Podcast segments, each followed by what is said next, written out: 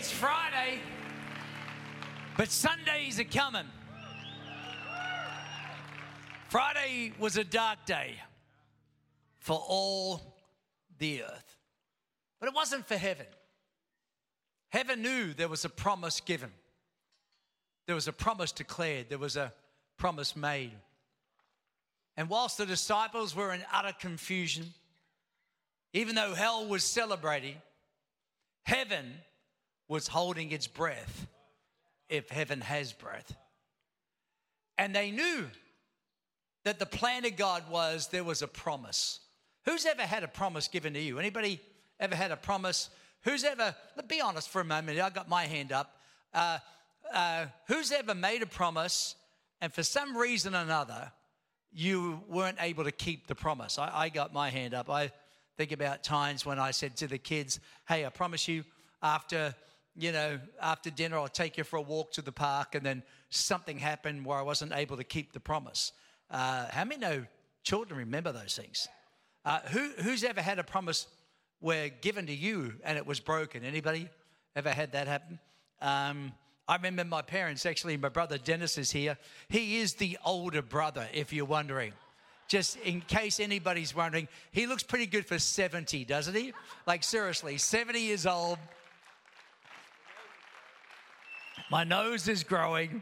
But I remember we were just talking about it today, just reliving some of our stories. And we're going up to New York Sunday afternoon, going to spend a couple of days in New York together, which is where we both were born and raised for the first 10 years of your life. Me, I was 2, and I was 8.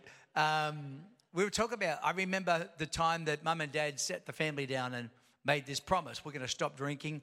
We're going to move to Australia. Going to start life all over again. And for really, promises are social contracts, if you like, that can be broken or kept. They can be exceeded. A promise broken can be very damaging to someone, depending on what the promise was. And trust is deepened or diminished by our experience of the promises that are made. Would you agree with that? In a marriage, you keep breaking your promise to your wife that you're going to try to be a better husband. You're going to try and get home from work on time and be engaged, and you keep making those promises and you don't do it. I want to tell you, it will really deteriorate the marriage. That's true, isn't it? It can be true in terms of your employment. It can be on teams. And we build our hope sometimes on the promises to what other people make us. That's true. And it can be tough to earn the trust of somebody again if you break it often enough. Would you agree with that? Matter of fact, it can be downright difficult. I'm very careful. I'm very, very careful. When I make a promise, I'll only make it if I absolutely know I can keep it. And even then, there's been times when I haven't been able to keep my word, and I will own it. I really try to be trustworthy.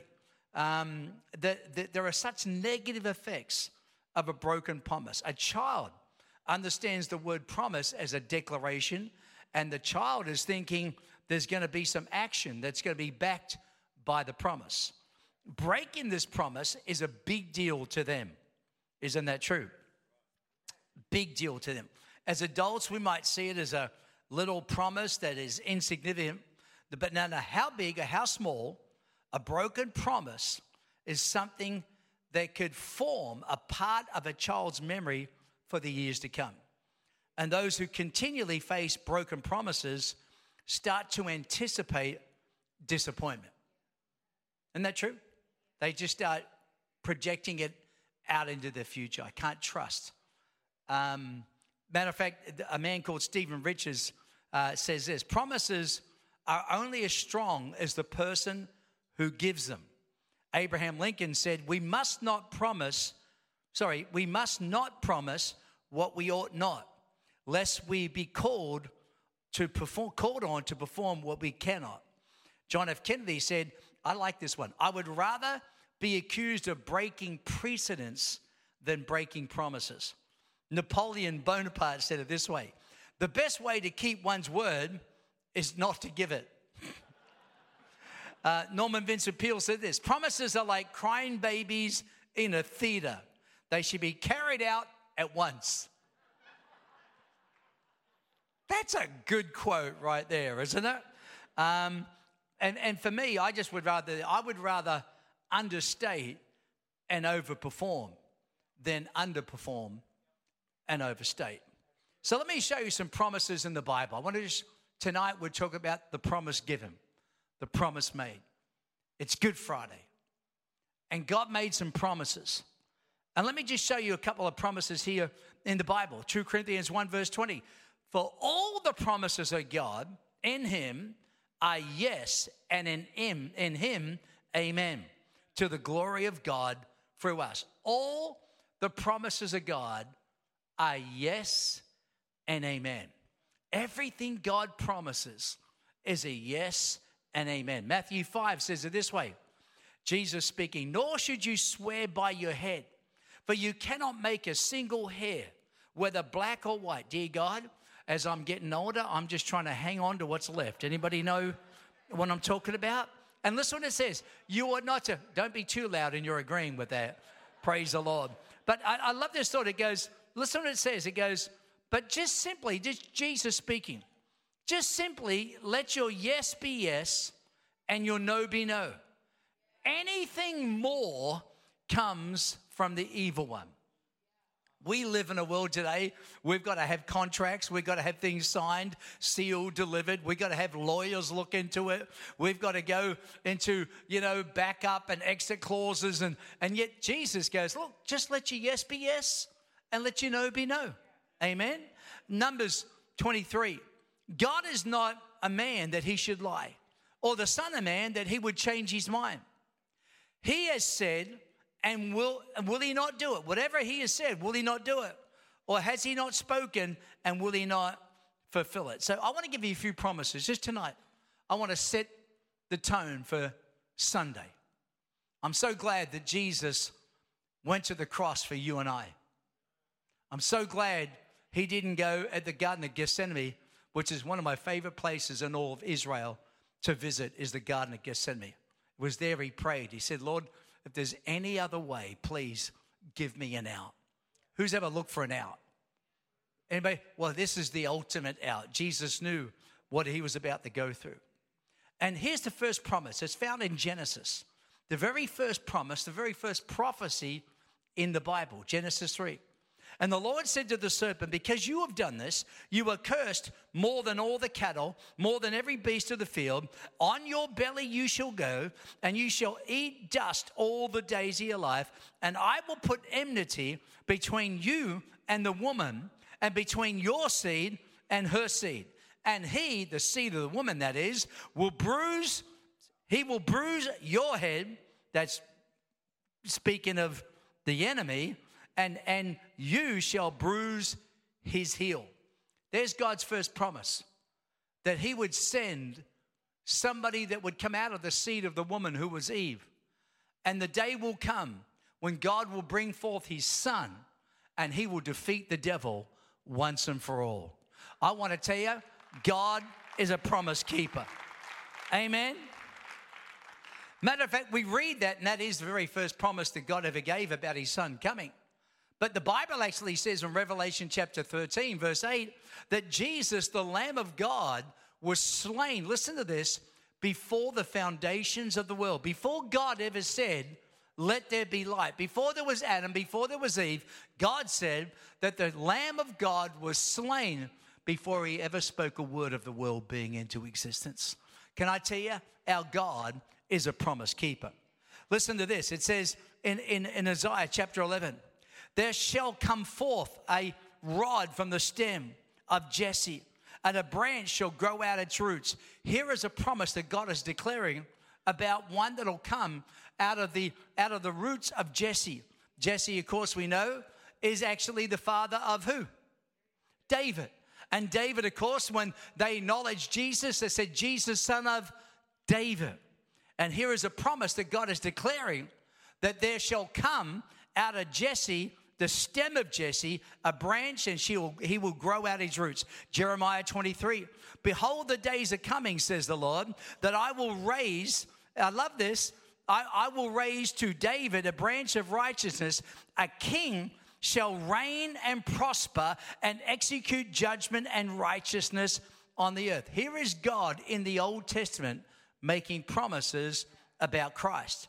I love it says in Matthew 1, in the book of genealogy of Jesus Christ, the Son of God, the Son of David rather, and the Son of Abraham. Look at Psalm 22 verse 16. For dogs, the Bible says, have surrounded me. The congregation of the wicked have enclosed me. Listen, they have pierced my hands and my feet, speaking of the very wounds of Christ. God was making promises. There will come a son. There will come a savior. And God is a promise keeper. Matter of fact, here's one of the things that God said about when this savior comes. In Psalm 34, he guards all his bones. Listen to it. Not one of them would be broken. This is in the Old Testament. God making a promise. The Son of God. John chapter 19, verse 33. But when they came to Jesus and saw that he was already dead, this is Jesus having been crucified on the cross. How many think that's a really cool cross right there? I love that. That looks awesome. And it says, when they saw he was already dead, they did not break his legs. For these things were done that Scripture might be fulfilled. Not one of his bones shall be broken. I think we should just thank God right there. In spite of all the brutal and cruel torment that Jesus received, God made sure to fulfill prophecy because of a promise he made that not one of Jesus' bones would be broken. Listen to this promise God declared about how we'll know the Son of God. Even my own familiar friend, whom I trusted, who ate my bread, has lifted his heel against me. Speaking of Judas. It says, and then I said to him and Zechariah, if it is agreeable to you, give me my wages, if not refrain. So they weighed out my wages for 30 pieces of silver. Here is a declaration of God declaring something long before it happened. That there would come someone who was a very close friend of the Messiah that would betray him. And didn't just say he'd betray him, but here the Bible says for how much money he would be compensated. Can I tell you, God crosses T's and he dots I's. Can anybody say amen? When Jesus indicated it was Judas who would betray him, it was the fulfillment of the prophecies that I just read to you. And Judas was indeed paid 30 pieces of silver for his treacherous act in Matthew 26, verse 14. Matter of fact, there are no fewer than 29 promises or prophecies that were fulfilled, listen to this, in the last 24-hour period leading up to Jesus' death. 29. In the last 24 hours of prophecies and promises about us knowing who the Son of God is. In a sermon by the Apostle Peter, he said, but those things which God foretold by the mouth of all his prophets that Christ would suffer has therefore been fulfilled. So let me tell you what Jesus made some promises about. Because Jesus came, and I want to talk to you about the promises he makes you. Because I want to tell you, you can trust the promises of God. All the promises of God are yes and amen. He says, I will make you the head and not the tail. He said, listen to this. He said, even though you walk through the valley in the shadow of death, and there are some people here tonight, and you're walking through a valley. But the Bible says the Lord is near to the brokenhearted and to those who are crushed in spirit. You are not alone. God is with you. Come on, somebody say amen. So I did a little study on what Jesus said, some promises that I think Jesus made. And I just did a little study on the words what Jesus said, I will. And I want to tell you the first thing Jesus, first promise Jesus makes to you and to me is the promise of salvation. John 6:37. All those who the Father gives me will come to me. And whoever comes to me, listen, I will never drive away. Can I tell you, Jesus will never drive you away. Second promise that Jesus said about I will, he said in Matthew 4, verse 19. He said, come to me, come follow me, and I will make you fishers of men. I will make you. In other words, Jesus gives us a purpose. He says, you come to me, follow me, and I will make you fishers of men. You will understand why I saved you. I will give you a purpose. That business you have, that marriage you have, those friendships you have, the job you have, it's more than just paying the bills. There is a God-given purpose for every single person. Luke chapter 6, verse 47. Not only does he give us salvation, not only does he give us purpose, but he gives us wisdom and he gives us guidance. It's not just a purpose, but a way in which we know how to execute God's purpose for our life, and a way, a path which God leads. Every single path is unique because you're unique, and God has an individual plan for you that is different than any other plan for anybody else, and he will give you wisdom. Listen to what it says. John 6:47, as for everyone who comes to me and hears my word and put them into practice, watch, I will show you that what they are like. In other words, God, if you hear my words and you put them into practice, I will show you. I will lead you. I will guide you. If you will hear my words and you put them into practice, I will save you. I'll give you a purpose. I'll give you wisdom, and I'll give you guidance. This is one of my favorites. Salvation would have been enough. It's refreshing. Another promise Jesus made. Matthew chapter 11, verse 28. Come to me, all who are weary and burdened.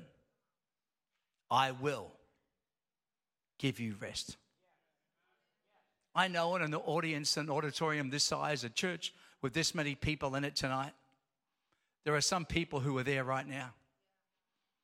You're wearied. You're burdened. You're burdened about family. Easter time could and should be a time where you're able to be with loved ones and families, and yet maybe there's an estrangement between you and a loved one, and there's a weariness and there's a burden to you. Maybe there's some parents here who are burdened about your children, and I want to tell you, Jesus says, come to me and I will give you rest. He refreshes you tonight. It's a promise that God gave. One of my all-time favorites is this one, John 14, verse 16. Jesus said, and I will ask the Father, and he will give you another advocate to help you, to be with you forever. Jesus said, I'll give you the Holy Spirit.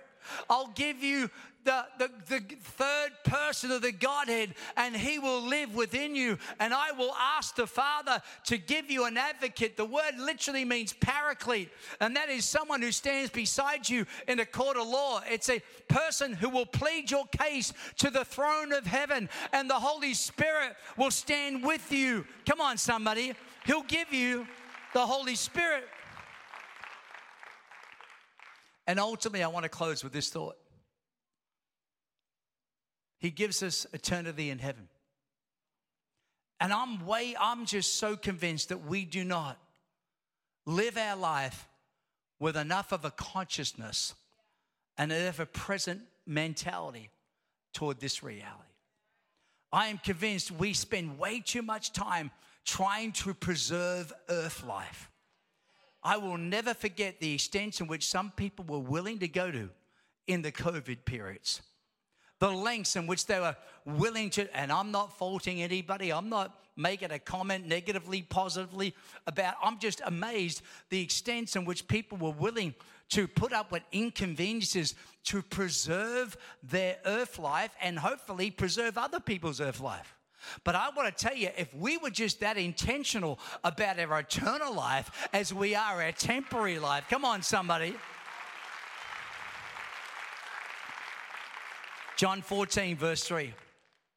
And if I go and prepare a place for you, listen to this, I will come back and take you to be with me, that you may also be where I am. Can I just close tonight by telling you that God has an eternal destiny for every single one of us, and he wants to come back, and I will come back, and I will take you to where, from where you are, and I will take you to where I am, and you will live with me in eternity. Can anybody get excited that God made some promises in his word, and God is a promise keeper, and he will cross every T, and he will dot every I, and he will refresh you. He'll give you wisdom. He'll give you guidance. He will heal you. He will restore you. He will save you. He will give you purpose. He will give you direction tonight.